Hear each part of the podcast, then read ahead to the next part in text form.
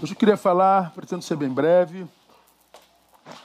Hoje é quarta-feira, está todo mundo cansado, então não vou falar uh, mais do que duas horas, não, tá bom? Então vai ser bem rapidinho. uh, Deus, você o conhece mesmo, de verdade? Essa palavra a gente vai extrair do Salmo 46, 10, e Toda vez que eu prego, eu, tento, eu tenho tentado fazer do meu púlpito uma, uma consequência da minha semana, o que eu capto durante a semana, que eu capto durante o mês, eu tento achar na palavra uma, uma resposta uh, de Deus para o que a gente vive no momento presente.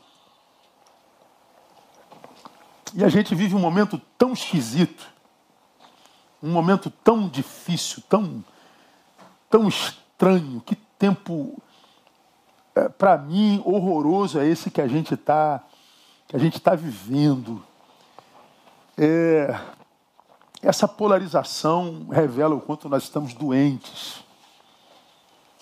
Doentes, nós estamos doentes. E os que estão melhores são aqueles que estão conscientes do quanto estão doentes. Porque tem aqueles que estão doentes e não sabem que estão doentes. Não admitem a hipótese de dizerem que ele está doente. Esses são os mais doentes. Porque os que se sabem doentes, porque admitem a doença, é, buscam a cura, buscam equilíbrio, buscam, buscam uma vida mais equânime, mais pacificada. Ele, porque descobre-se adoecido, é, principalmente se ele for cristão, ele vai entender porque doente, ele não tem como nem como processar a palavra corretamente. Hoje, hoje é, eu estava almoçando num lugar e duas pessoas estavam na mesa do lado e dois crentes, um falou que orava pelo presidente, meu irmão. Quando ele falou que orava pelo presidente, o que estava na frente dele, você ora por esse genocida? Cara, deu uma briga que eles levantaram e foi embora.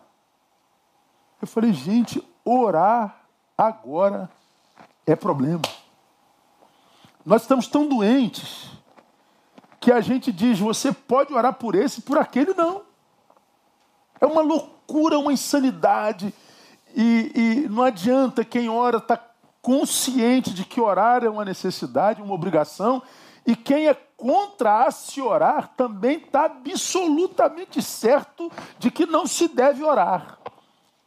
Então é uma, é, uma, é uma insanidade, nós estamos vivendo um tempo muito esquisito, e à luz da palavra, não me parece que isso irá melhorar.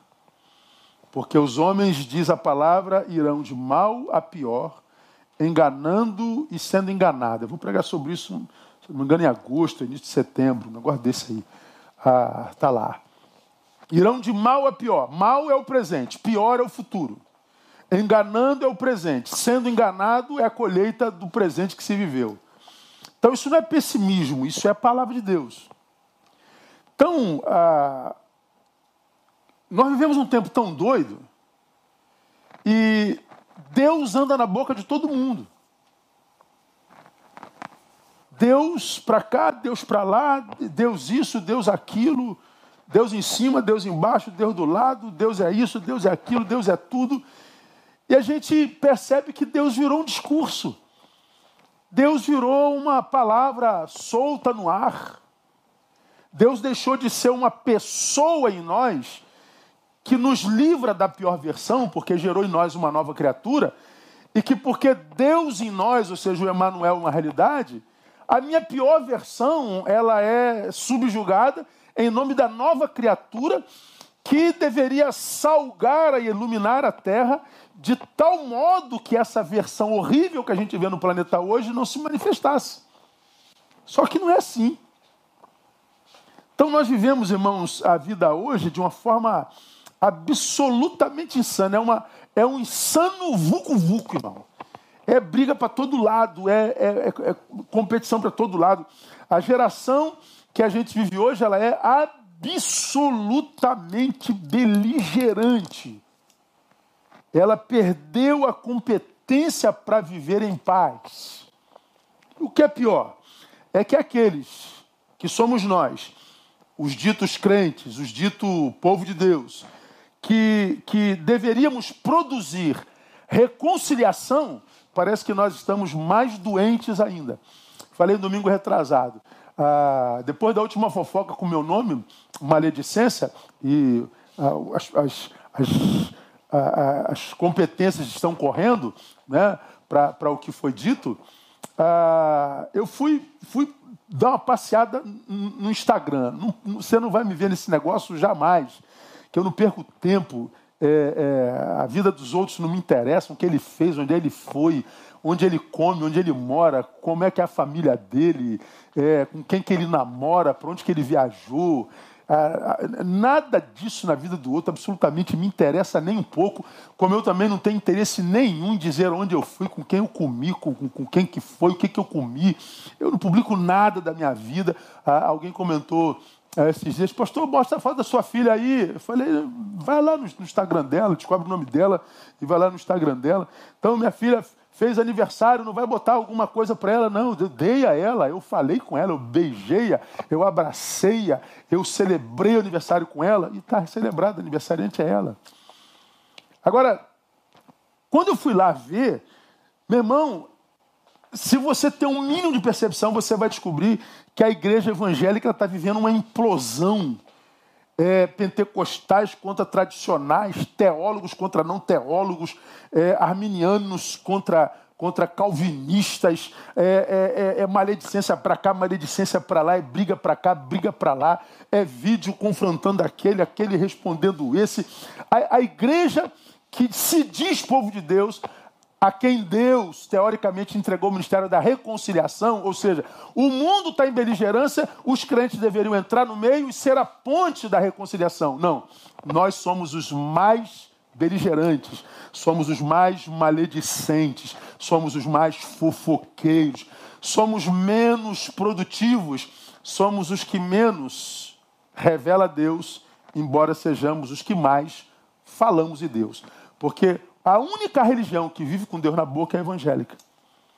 As outras religiões adoram a Deus e outros deuses, mas não vivem com seus deuses na boca. A gente vive com Deus na boca, mas a gente não vê na prática cotidiana. Que a gente vê ódio. Só não vê quem não quer. Você entrar no Instagram agora, você vai ver beligerância. Você vê, você pega aqui, ó, nós estamos aqui com quase 500 no, no, no, no, no YouTube e cento e pouco lá. Começa o culto, aí aparece aqui um dislike, é o sambalate, né? Tu imagina, cara, você ah, não gostar de uma pessoa e ter que ouvi-la todo dia? E depois de ouvir ser abençoado, ter que dar dislike. Você imagina a alma de uma pessoa como essa aqui, cara? Você tá doido? É um negócio muito maluco. Imagina se eu fosse lá na, na celebração do centro de Macumba só para dar dislike. Eu não, pô, não vou fazer um negócio desse. Eu não dou dislike na vida de ninguém. Eu quero que todo mundo seja abençoado, eu quero que todo mundo seja feliz, eu quero que todo mundo ascenda, eu quero que todo mundo dê certo, eu quero que todo mundo é, tenha estímulo. Mas não, hoje nós é, jogamos para baixo por vontade. Hoje a gente desconstrói, hoje a gente mente, hoje a gente inventa, hoje a gente aumenta. Mas domingo vai todo mundo para o culto a se levantar a mãozinha para glorificar o nome do Senhor. Domingo vai todo mundo para a igreja para uh, orar ao Senhor e se consagrar. Durante a semana, assassina pessoas no coração dos outros o tempo inteiro. Você conhece a Deus de fato de verdade, irmão? Bom, a Bíblia diz em Salmo 46, 10, um salmo que a gente conhece bem, sobre o qual já, já teci alguns comentários há muitos anos atrás, mas acho que dá para tirar mais algo dele. Diz assim, ó: Aquietai-vos e sabei que eu sou Deus. Sou exaltado entre as nações, sou exaltado na terra. Essa palavra para mim ela é, ela é extraordinária e fundamental para um tempo como hoje. O salmista está dizendo assim: Aquietai-vos. E na quietude vocês vão saber Deus. Aquietai-vos, pacifiquem-se, silenciem-se. Porque só no silêncio vocês vão conhecer Deus de fato. Vocês vão saber que Ele é exaltado entre as nações. Pô, mas me parece, pastor, que as nações estão se digladiando, vai acabar o mundo. Não, não, Ele é exaltado entre as nações. Ele é exaltado na terra, no planeta inteiro. Você está desesperado com o status quo, você está esperado, desesperado com os frutos da sociedade, você está desesperado com o que aconteceu na tua família, você está desesperado com o vírus, porque você, quiçá, não conhece a Deus de fato de verdade. E por que, que não conhece a Deus de fato de verdade? Porque, irmãos, ah, perdemos a capacidade de viver quietude. Esse texto me ensina que a agitação do dia a dia pode nos roubar a alegria do conhecimento de Deus. Essa vida beligerante, essa vida movimentada, essa vida de guerra, essa vida de, de, de produção, essa vida de, de, de, de pedra para cá, de pedra para lá, é, à luz dessa palavra, é um estilo de vida que me rouba a competência e o direito glorioso de conhecer a Deus em intimidade. Eu gosto do verbo saber. É conhecimento, não é informação. É, é ir além da informação. Eu eu sei que aqui nesse meio do meu peito tem um órgão chamado coração que bombeia sangue para o meu corpo inteiro. Eu sei que tem um coração aqui. Mas se eu tiver problema no meu coração, eu não tenho competência para mexer nele, porque eu não conheço a sua funcionalidade como um cardiologista que é graduado nisso, que fez mestrado nisso, que fez doutorado nisso, que fez pós-doutorado nisso, que é aquele homem que abre o meu peito e que tira o coração do lugar e depois coloca o coração no lugar. Ele sabe o que, que é aquilo ali. Eu tenho informação do que é o coração. Eu não conheço o coração. E Deus a gente conhece, irmão? Bom, esse texto está dizendo, meu filho, só na quietude. Então, quando você imagina que o conhecimento, conhecimento de Deus, ele aumenta em nós só porque a gente frequenta a igreja de segunda a segunda, no barulho das nossas orações, de poder e de fogo, quando você acha que o conhecimento de Deus vem através dos cursos de teologia, vem através das pós-graduações, não sei de que, não sei o que lá, a gente imagina que é possível conhecer a Deus através de metodologia humana. O salmista diz: quietude. Então, para a gente conhecer a Deus, primeiro a gente tem que apaziguar o coração. Não é o conhecimento de Deus que apazigua o coração, é o apaziguamento do coração que nos leva a conhecer a Deus. Eu, eu, acho isso brilhante. Então, a agitação do dia a dia ela pode nos roubar a alegria do conhecimento de Deus. Então, o texto fala sobre saber.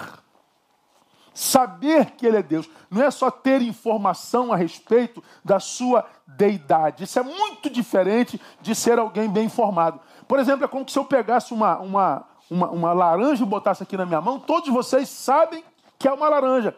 Mas se eu rasgar essa laranja no meio chupar e perguntar qual o gosto dela, ah, você não sabe porque você não teve contato com ela.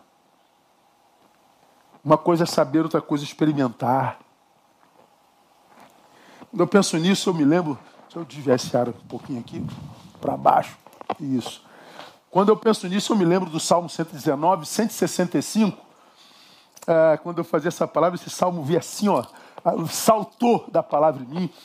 Muita paz tem os que amam a tua lei. Olha só a, a grandeza e, e, e, e o, imperativo dessa palavra. Muita paz tem os que conhecem a tua lei, não há nada que os faça tropeçar. Paz em abundância e o direito de caminhar sem ser interrompido. Muita paz tem os que amam a tua lei. Ora, por que, que ele usa a palavra ah, amam a tua lei? Ah, porque só pode amar aquele que conhece profundamente.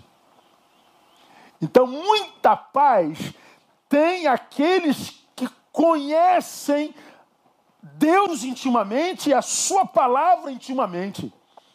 Não é alguém que passa por ela esporadicamente. Não é alguém que, que sentou no, no, no, numa sala escolar e fez alguns cursos teológicos. Não, não, não. É, é o amor. E a gente sabe, irmão, que citei já aqui no nosso culto, que a Bíblia diz: Tu, quando orares, entra no teu quarto em secreto Fala com teu pai em secreto, teu pai vai te abençoar. O, o, o, o Cristo está dizendo: fala com teu pai na quietude. Não transforma a tua relação com Deus numa relação terceirizada. Não transfere a tua relação com Deus para a igreja, para o ajuntamento, para a reunião, para a consagração. Ele está dizendo, não se conhece a Deus a priori na igreja, se conhece na intimidade do quarto, se conhece na, na quietude do quarto, na quietude da nossa alma. Só podemos amar o que nós conhecemos. Então, a grande parte da nossa pobreza espiritual não tem a ver só com, com os ataques malignos contra nós. Ah, o diabo está se levantando contra mim, por isso que eu estou passando por essa adversidade todos, toda. Não, pode ser que a nossa pobreza espiritual tem a ver com a administração de nossos tempos e emoções. A gente não tem tempo para quietude, e porque a gente não tem tempo para viver a quietude, a gente não tem paz na alma, nossas emoções estão em, em ebulição, um vulcão em erupção. A nossa, o nosso inferno existencial pode não ter a ver com o diabo infernal que veio para matar, roubar e destruir. Tem a ver com a nossa vida agitadíssima que impossibilita quietude, que possibilita conhecimento de Deus, experiência com Deus, não informação a respeito de Deus. Você conhece a Deus de fato de verdade, irmão? Ou Deus é uma entidade que você reconhece como divina, mas que muitas vezes você percebe longe de você e como alguém com quem você não tem intimidade alguma. Seja honesto com você. Tem ninguém sentado aí do teu lado agora, você está ouvindo sozinho. Deus está falando com você sozinho. Nesse culto, embora nós tenhamos aí centenas de pessoas, são milhares, porque atrás de cada link pode ter dois, três, dez, vinte pessoas, Deus fala individualmente com cada um de nós. Você conhece a Deus de fato de verdade? Conhecer a Deus é muito mais do que ter informação a respeito dele. Eu acho que essa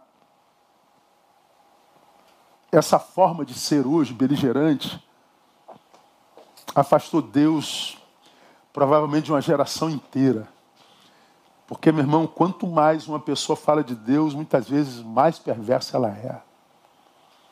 Hoje nós vivemos uma santidade espetacularizada, porque nós vivemos no campo da web igreja, do web crente, irmã, muita hipocrisia. Gente acusando você de pecado que você nunca cometeu, quando anda no pecado no qual te acusa. Nós vivemos um tempo de maledicência. Você já me ouviu falar que a maledicência ou o maledicente é um assassino. Ele fala de você para alguém que não te conhece. E porque ele falou de você para alguém que não te conhece, ele te mata no coração daquele para quem de você ele falou. E aquele alguém que nunca te viu já te odeia, porque você já foi morto no coração dele. O maledicente é um assassino. E nós vivemos num tempo de assassinatos e assassinos coletivo. Como já falei, as redes sociais se transformaram num rio de peixes piranha virou o deserto onde os abutres devoram a carne dos feridos. E essa gente, abutre e peixe-piranha, é, em grande escala, em maior escala, dos que carregam Deus na boca, mas não na vida. Mas se você é daqueles irmãos que fazem parte da minoria que querem conhecer a Deus de fato, você que não se conforma só em ser membro de uma igreja, frequentar um culto dominicalmente, mesmo que seja numa pandemia. Você que não se, se, se satisfaz em cantar uma musiquinha para Deus e ler um versículozinho da palavra. mas a, depois disso não percebeu rios de água viva fluindo, você é daqueles que quer conhecer a Deus de fato de verdade, de modo que o templo é um, é um, é um, é um mimo de Deus para nós e não um vício em nós, você quer conhecer a Deus? Eu te dou alguns conselhos. primeiro deles, não abra mão de um tempo a sós com esse Deus que você quer conhecer durante o dia. Não abra mão de um tempo a sós com Deus. Por quê? Porque a maioria dos que tem Deus na boca, mas não tem no coração, ele não abre mão de um tempo coletivo com Deus. Por isso essa briga por templos abertos ou não. Não, eu preciso estar no templo, eu preciso do culto. Por quê? Porque é viciado em coletividade é viciado em ajuntamento, é viciado em, em, reunião. A reunião é necessidade, é uma bênção, nós amamos isso, mas eu não posso ser viciado nisso e depender disso para o conhecimento de Deus. Deus se revela no secreto. Então você não pode, querendo conhecer a Deus, abrir mão de um tempo a sós com Deus. O que é isso, pastor? É fugir da agitação do dia a dia para a quietude necessária. Pô, pastor, eu não, eu não consigo parar, eu não consigo me aquietar. Você tem que conseguir. Você tem que despertar essa capacidade em você, se você quer conhecer a Deus de fato. Porque senão você vai ser um no meio de uma coletividade que imagina conhecer a Deus sem conhecê-lo de fato. É abrir mão da necessidade de produzir para simplesmente estar. É viver Contemplação, amado. Aquietai-vos. Para que vocês saibam que eu sou Deus. Tem que ter nessas 24 horas do dia alguns minutinhos nos quais você se retira para um cantinho e diga para Deus, Pai, eu estou aqui. Esse tempo é todo seu, eu não quero me distrair com o celular, com essa porcaria dessa, desse Instagram, eu, eu não estou aqui para tentar conhecer um pouco mais a vida do outro. Eu estou aqui para tentar conhecer o Senhor. Você já imaginou se o tempo que vocês gastam com internet, vocês gastassem na presença de Deus? Você já imaginou se o tempo que vocês gastam tentando conhecer a vida do outro, aonde ele foi, o que, que ele fez, atrás de youtubers, de, de influencers, de celebridade. Você já imagina, imaginou, se o tempo que você gasta atrás dessa gente que mente para você o tempo inteiro, você gastasse parte desse tempo para conhecer a Deus? Talvez Deus não fosse só um assunto na boca, nem uma informação cerebral. Talvez Deus seria uma realidade presente e transformadora na sua existência. Me lembro do Salmo capítulo 1, verso 1 e 2, que você e eu conhecemos de cor, né? Bem-aventurado o homem que não anda segundo o conselho dos ímpios, nem se detém no caminho dos pecadores, nem se assenta na roda dos escarnecedores. Antes, olha o que o texto diz: tem o seu prazer na lei do Senhor, e nessa lei, na sua lei, medita de dia e de noite. Pô, está dizendo que eu tenho que ler a Bíblia de noite? Não, não está falando de ler, está falando de meditar. Eu não tenho como ler a Bíblia dia e noite, mas meditar nela dia e noite sim, porque eu não preciso estar com ela aberta diante de mim para meditar nela. Eu posso estar com ela aberta diante de mim durante um tempo e eu extrair algo dessa palavra e durante o dia e durante a noite, se é o tempo que eu tenho, meditar sobre isso que eu extraí naquele tempinho que eu passei a sós com ele com a palavra. É viver na palavra, meditando na palavra. Olha que coisa interessante, irmão. A palavra meditar no hebraico é a palavra hagar. H-A-G-A-H. Que é essa palavra que está aí no Salmo 1, versículo 2. Traduzido, ponderar ou imaginar. Olha que coisa interessante. Eu leio a palavra e o que está escrito já foi capturado pelos meus olhos minha consciência registrou. Agora eu começo a ponderar sobre o que eu li. O que eu li é, na sua lei medita dia e noite. Aí agora eu começo a imaginar o que é meditar. Vamos imaginar, vamos buscar, vamos ir além disso. Então é, é, é ponderar, é mastigar, não é engolir inteiro. A palavra meditar é ragar, mas a palavra meditação, você encontra essa palavra meditação no Salmo 119 todinho. E no Salmo 119 a palavra não é mais ragar, é a palavra siak. A palavra siak é contemplação. A gente só pode contemplar na quietude, parado. É como quem está dirigindo um carro, do seu lado está o carona. Quem está dirigindo, ele só olha para frente, ele não pode se distrair. Quem está no carona, ele está vendo a cachoeira que passou. Pô, que cachoeira bonita. Olha que flor bonita. Olha que bicho bonito. Olha que coisa linda. Olha aqui, amor. Não, eu não posso ver, amor. Eu, tô, eu não posso contemplar agora. Eu estou dirigindo. Contempla quem não está ocupado com outra função. Então, se você quer conhecer a Deus, você tem que ler a palavra e depois contemplar essa palavra. Agora, olha o que é mais interessante: a palavra meditar no grego, porque nós falamos do hebraico, é maletal, meletal, meletal. A palavra meletal, que de onde vem meditar, no grego é cuidar de. Olha que coisa maravilhosa, irmão. Eu leio a palavra de Deus e cuido de entender o que eu li. Portanto, meditar é ir para além do texto lido.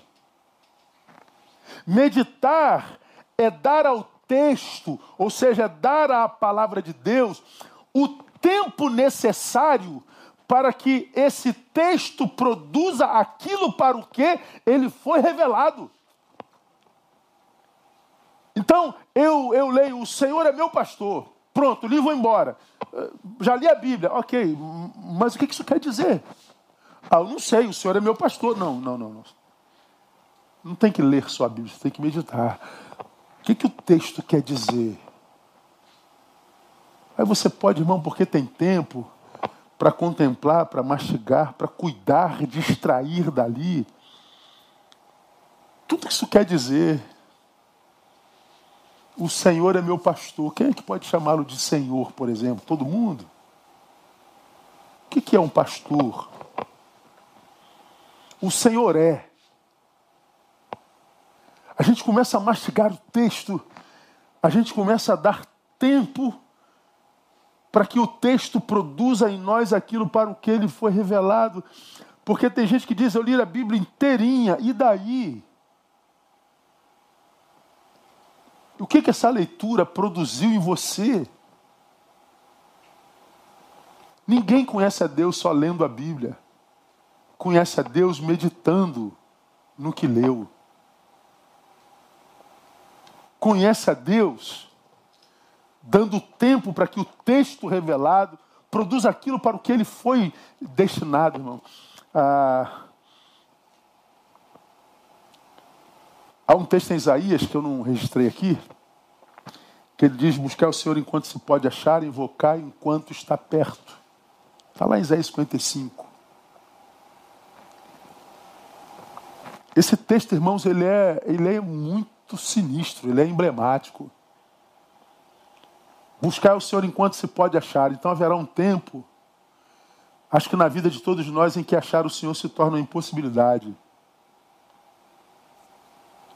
Invocar enquanto está perto. Por quê? Porque haverá um tempo que nós nos vamos afastar de Deus de uma forma tão intensa Estaremos tão longe, mas tão longe que a gente não vai mais poder achar. E quando é que isso acontece na minha concepção, irmão? Quando a gente desperdiça as oportunidades.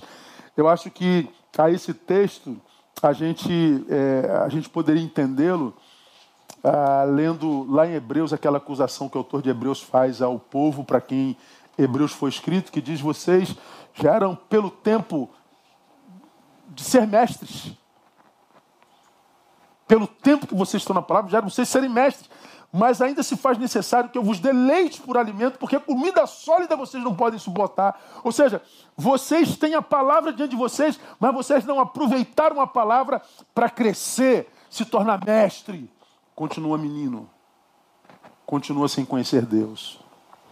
E meus irmãos, me perdoem a franqueza, eu nunca vi uma geração de crentes tão menina, tão medíocre, tão boçal, como essa que a gente vê hoje pisando o solo brasileiro. Briga-se por tudo, discute-se por tudo. Gente pequena querendo ter razão o tempo inteiro, se metendo na vida do outro. Discutindo roupa, discutindo teologia, discutindo liturgia, discutindo é, música, estilo. Meu Deus do céu, por que, que o sujeito não consegue cuidar da própria vida? É porque não conhece a Deus. Grave o que eu estou dizendo para você, separa um tempo a sós com Deus, porque é no secreto que ele se revela. Deus não se revela para multidões que composta por joio e trigo, onde os frutos do trigo são primazia. Então você tem que ter um tempo de a sós com Deus. E lembra que meditar é ir para além do texto lido. Meditar é dar ao texto, é dar à palavra o tempo necessário para que ela produza aquilo para o que ela foi destinada, para aquilo que ela foi revelada.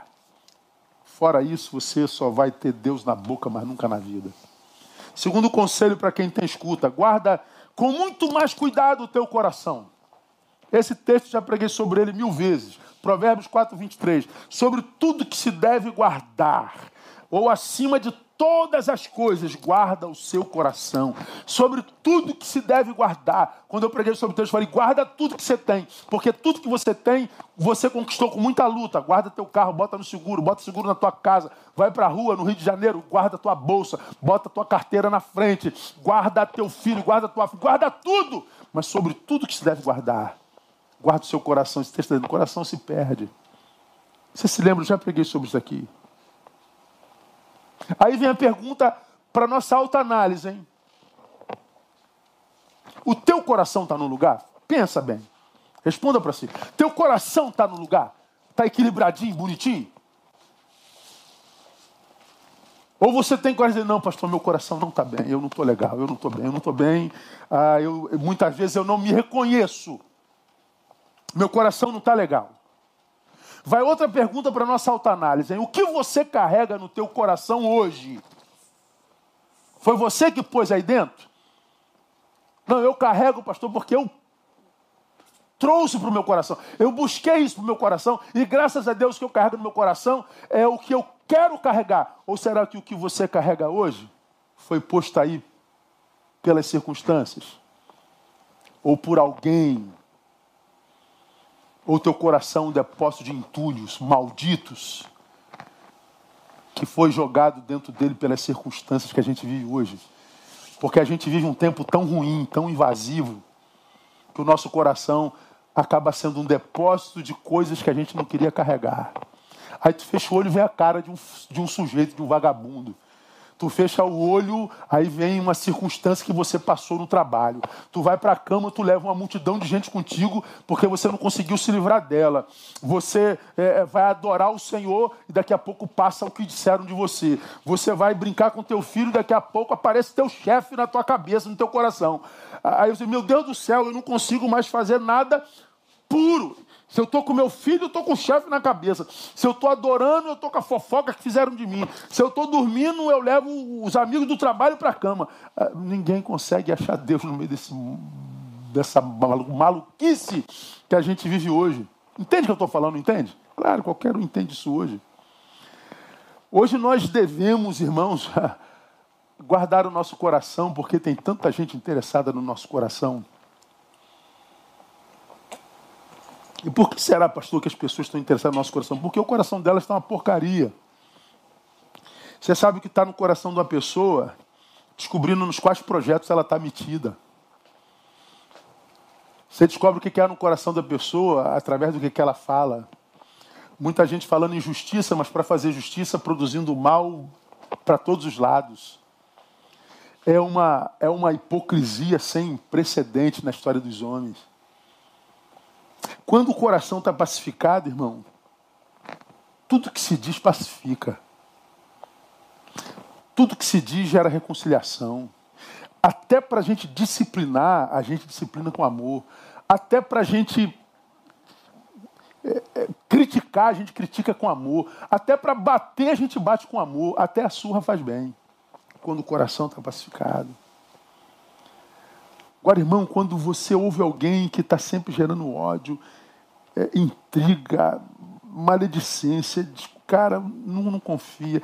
Minha igreja amada, minha igreja amada, esse é o mundo das muitas vozes.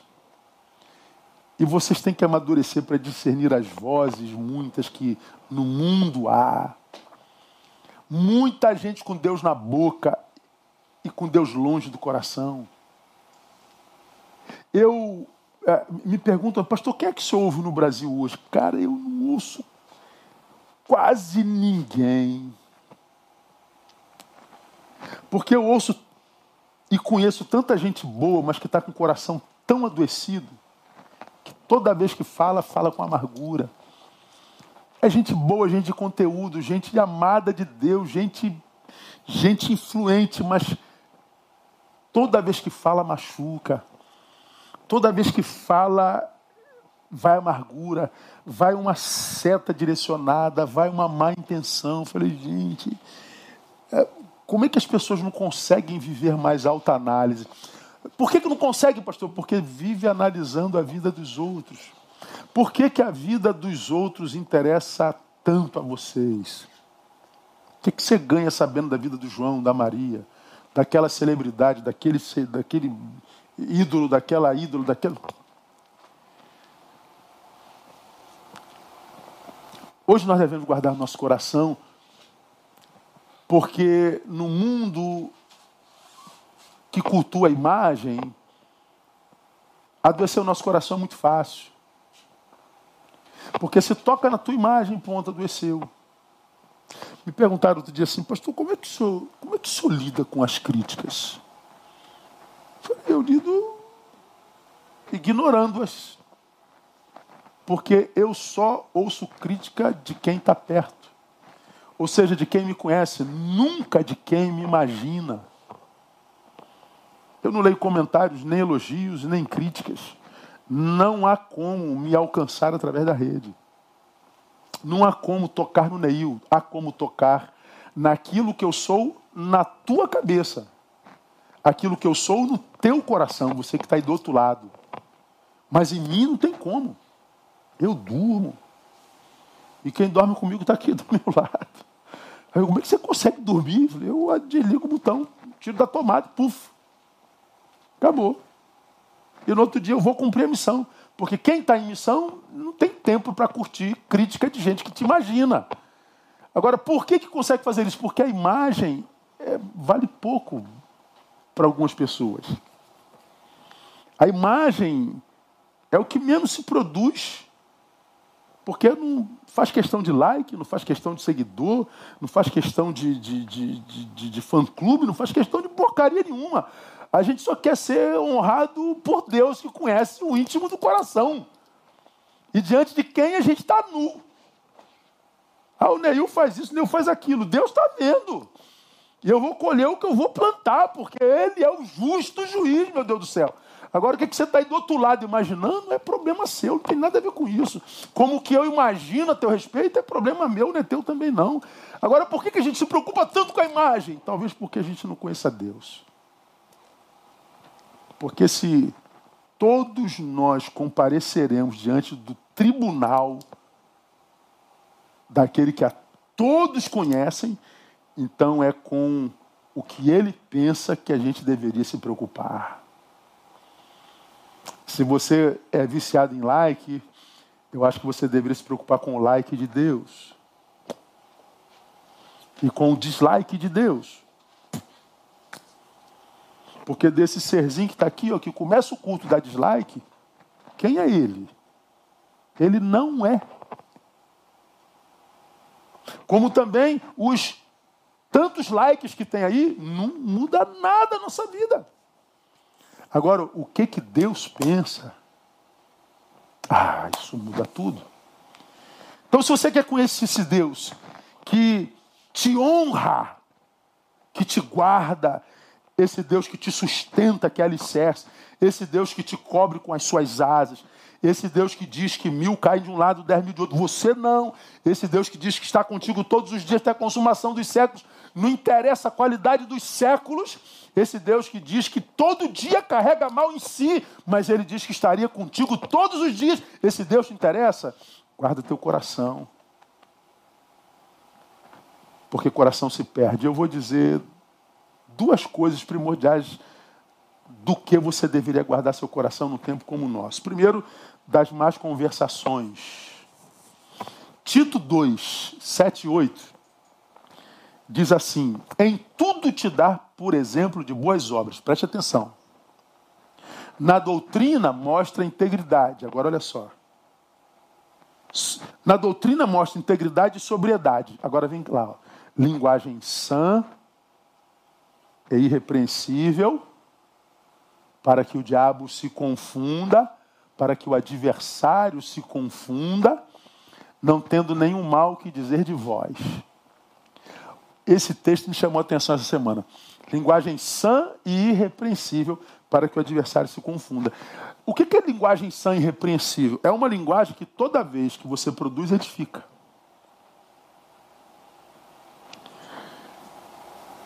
E linguagem sã e irrepreensível hoje está fora de moda. Hoje Hoje a nossa boca está suja demais, só se fala.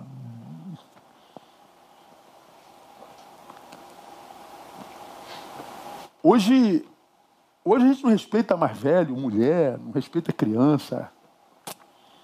A liberdade de expressão é liberdade para expressar porcaria, lixo,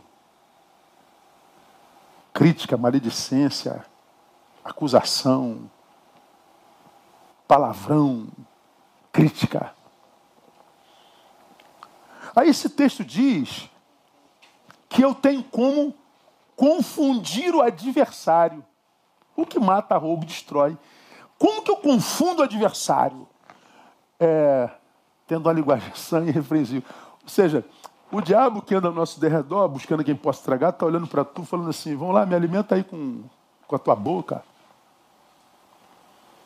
Me alimenta aí com as tuas palavras malditas, me alimenta aí com a tua maledicência, me alimenta aí com, com a sua crítica irreal, me alimenta aí com a desgraça que carrega dentro do teu coração.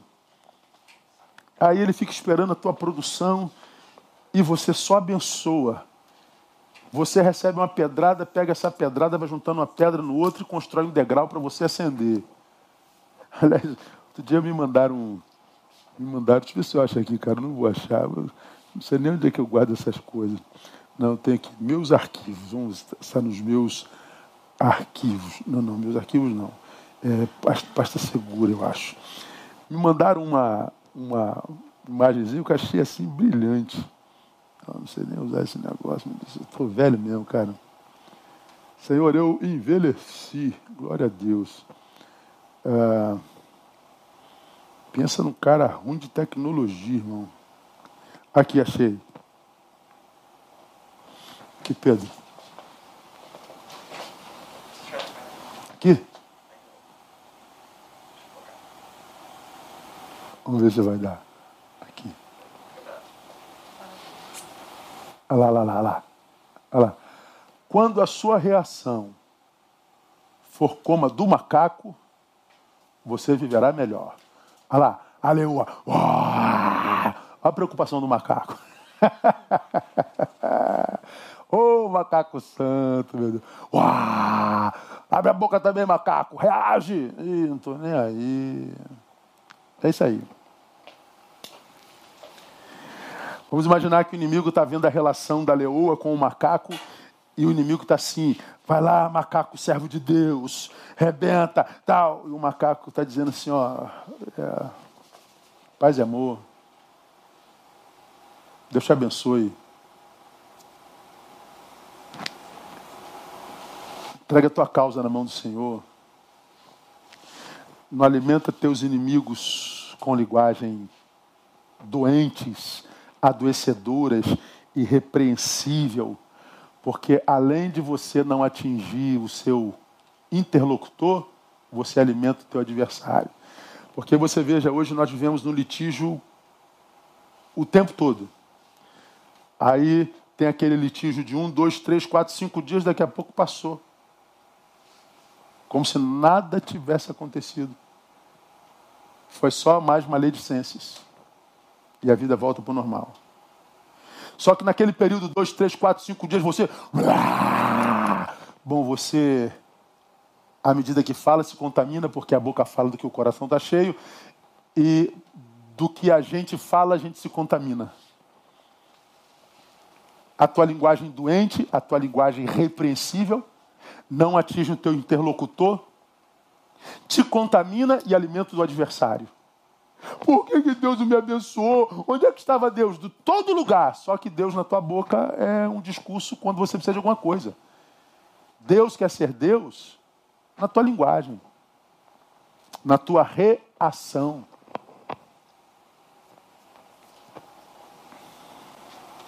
Não é o que entra pela boca que contamina, é o que sai.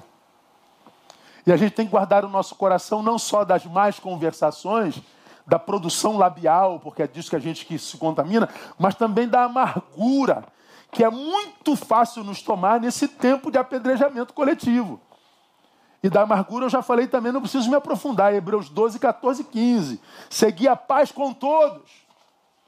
Até com a leoa que está aqui vociferando, pastor. É, faz dá de macaco, né? Seguir a paz com todos. E a santificação, é sem a qual ninguém verá o Senhor.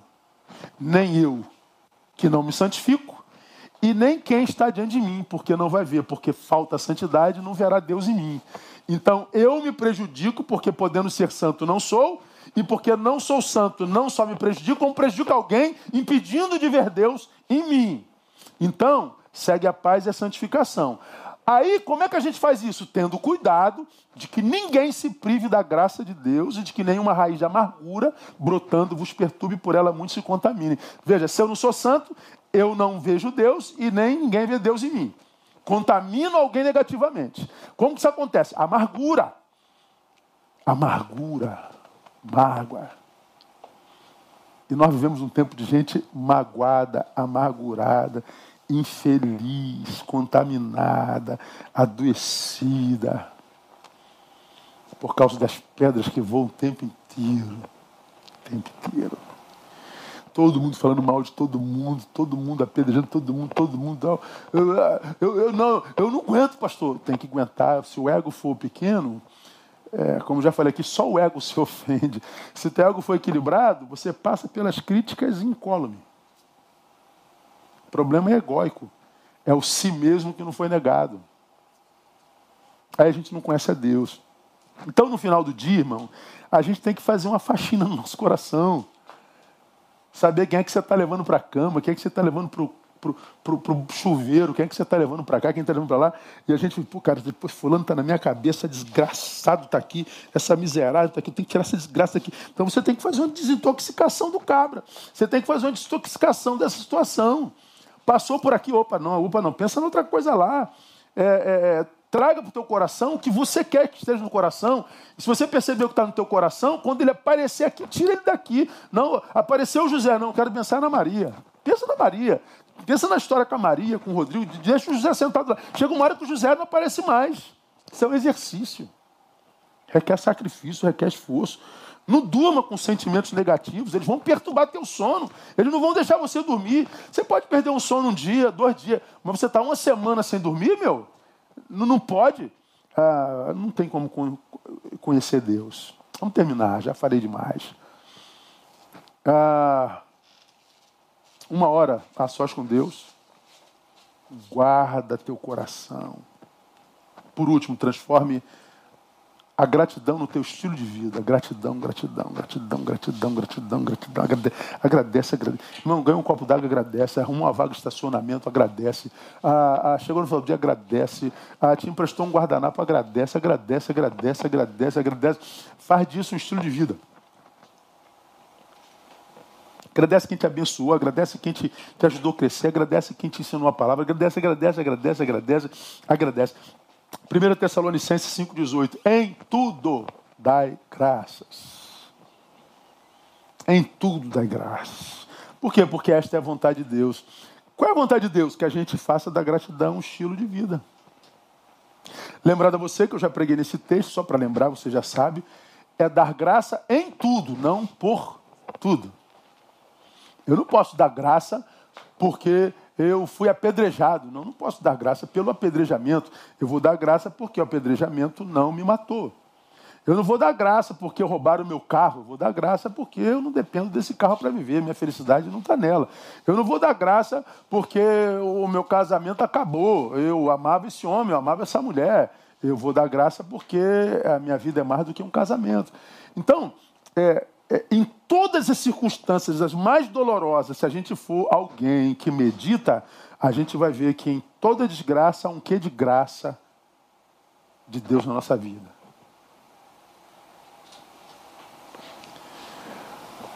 A gratidão, amado, é a chave mestra da vida. A gratidão abre qualquer porta. A gratidão faz com que a vida se abra diante de você. Aí você vai entender o que, que Paulo queria dizer quando disse: O amor de Cristo me constrange. É, a vida conspira a teu favor.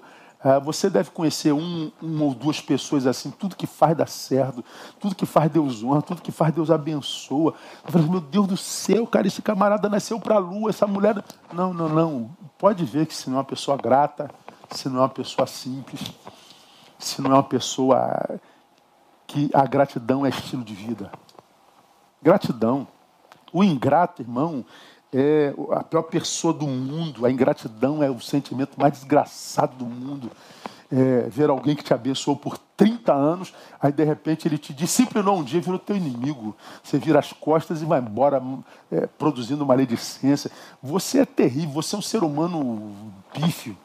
O ingrato é o pior ser humano do mundo. Agora, quando o sujeito é grato, ah, meu irmão, Deus Deus abençoa mesmo. E para a gente terminar, uh, um quarto e último conselho: não abra mão da comunhão por absolutamente nada na tua vida. Não abra mão da comunhão por absolutamente nada na sua vida. Essa geração hoje abre mão da comunhão por qualquer coisa. Qualquer coisa.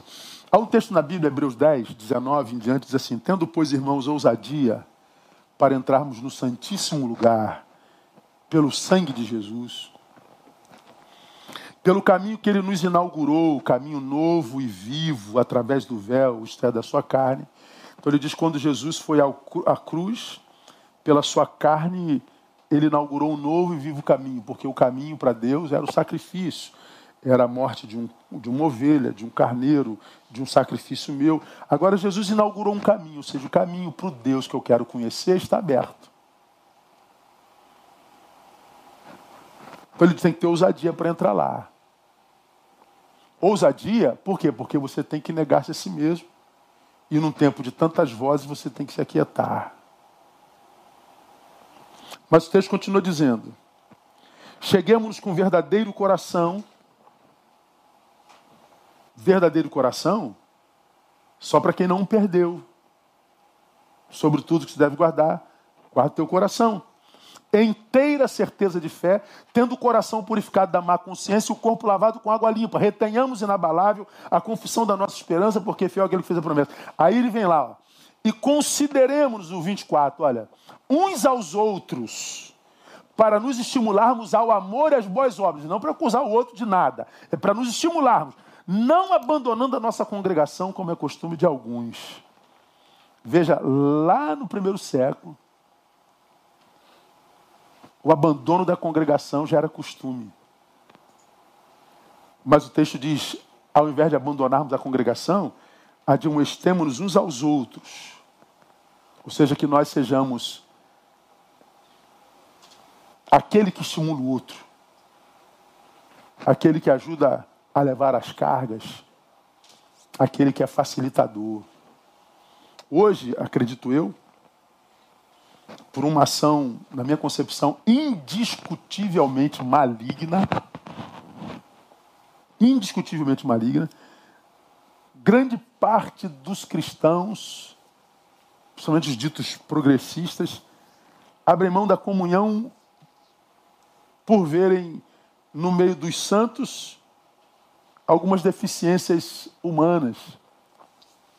A fofoca, é, irresponsabilidade, falta de compromisso. Ah, na igreja não pode haver isso, na igreja não pode haver na igreja. Pois é. é. Eles dizem que estão fora da comunhão, porque os que estão em comunhão são imperfeitos. Olha a insanidade. Por que, que para mim isso é maligno? Porque a Bíblia nunca disse que a igreja seria perfeita. Eu e você sabemos que a igreja, porque é composta por gente, é incapaz de viver perfeição. E usar a imperfeição da coletividade para viver o abandono congregacional, para mim só pode ser uma ação maligna. Porque a gente vê uma, uma coisa interessante, né? Ah, Imaginar que há um, alguma comunidade perfeita, seja entre os evangélicos, entre os católicos, entre os de, de, de, de confissão afrodescendente, seja de ateu, seja numa empresa, num escritório, num batalhão, achar que existe alguma comunidade perfeita é, é, é enganar-se a si mesmo. Minha igreja, põe na sua cabeça: não há comunidade perfeita.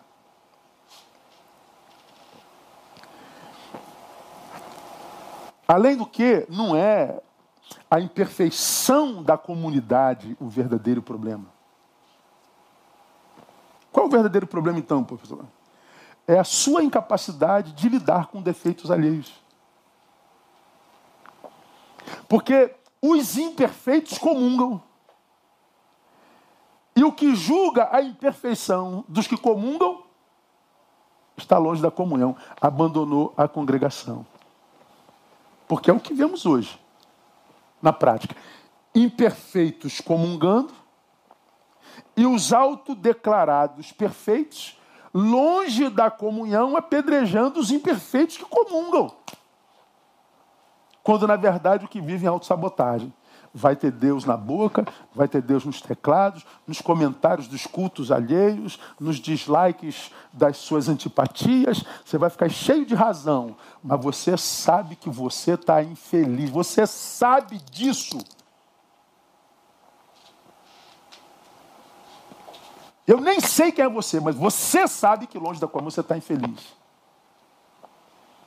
Então, minha igreja amada, no nome de Jesus, para conhecermos a Deus, temos que desenvolver a capacidade da quietude. Cala sua boca, amarra teus dedos, põe um cabresto no teu ego. Acha um tempo no dia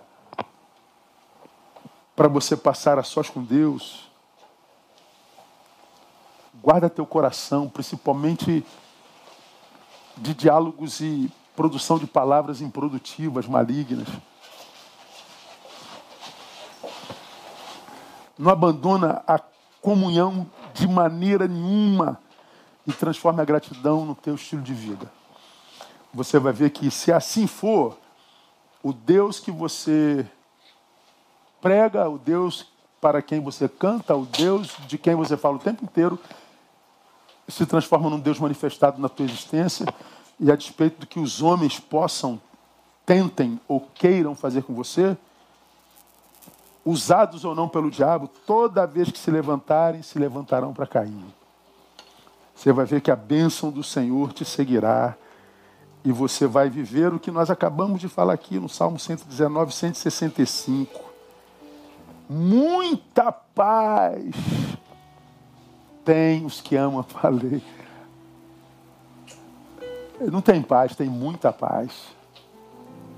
E como a gente precisa de paz, não é? E parece que paz hoje só para quem desenvolveu a capacidade de viver quietude. Aquietai-vos e saber que eu sou Deus. Vamos orar. Pai, muito obrigado por tua palavra e que ela possa produzir o fruto para o que ela foi destinada na vida e coração daqueles que ainda têm escuta espiritual daqueles que têm prazer na tua lei e na tua palavra. A essa pequena multidão que está aqui reunida nessa quarta-feira à noite, conceda a graça de conseguir viver quietude, quietude, quietude. Ajude-os a pacificar o coração para que eles possam carregar no coração só o que eles quiserem, não o que os outros querem colocar e que as circunstâncias querem colocar, porque nós vivemos num tempo de gente muito doente. Mas nós queremos, ó Deus, a promessa da paz que excede todo entendimento. Abençoamos teu povo aqui presente e declaramos muita paz no coração de todos eles. Revela-te a eles, no recôndito do seu quarto, no secreto do seu dormitório, que tu possa se revelar a eles, que tu se transforme em realidade, que tu deixe de ser só um discurso, uma falácia, que isso, tu te transformes em verdade na vida desses meus irmãos. Oramos, profetizando uma noite de bênção e paz na tua presença e o restante de semana abençoada em ti. No nome de Jesus. Amém. Amém. Paz de Deus, minha igreja. Até domingo, se Deus quiser, de manhã e de noite estou com vocês. E aguardo. Semana, restante de semana de bênção.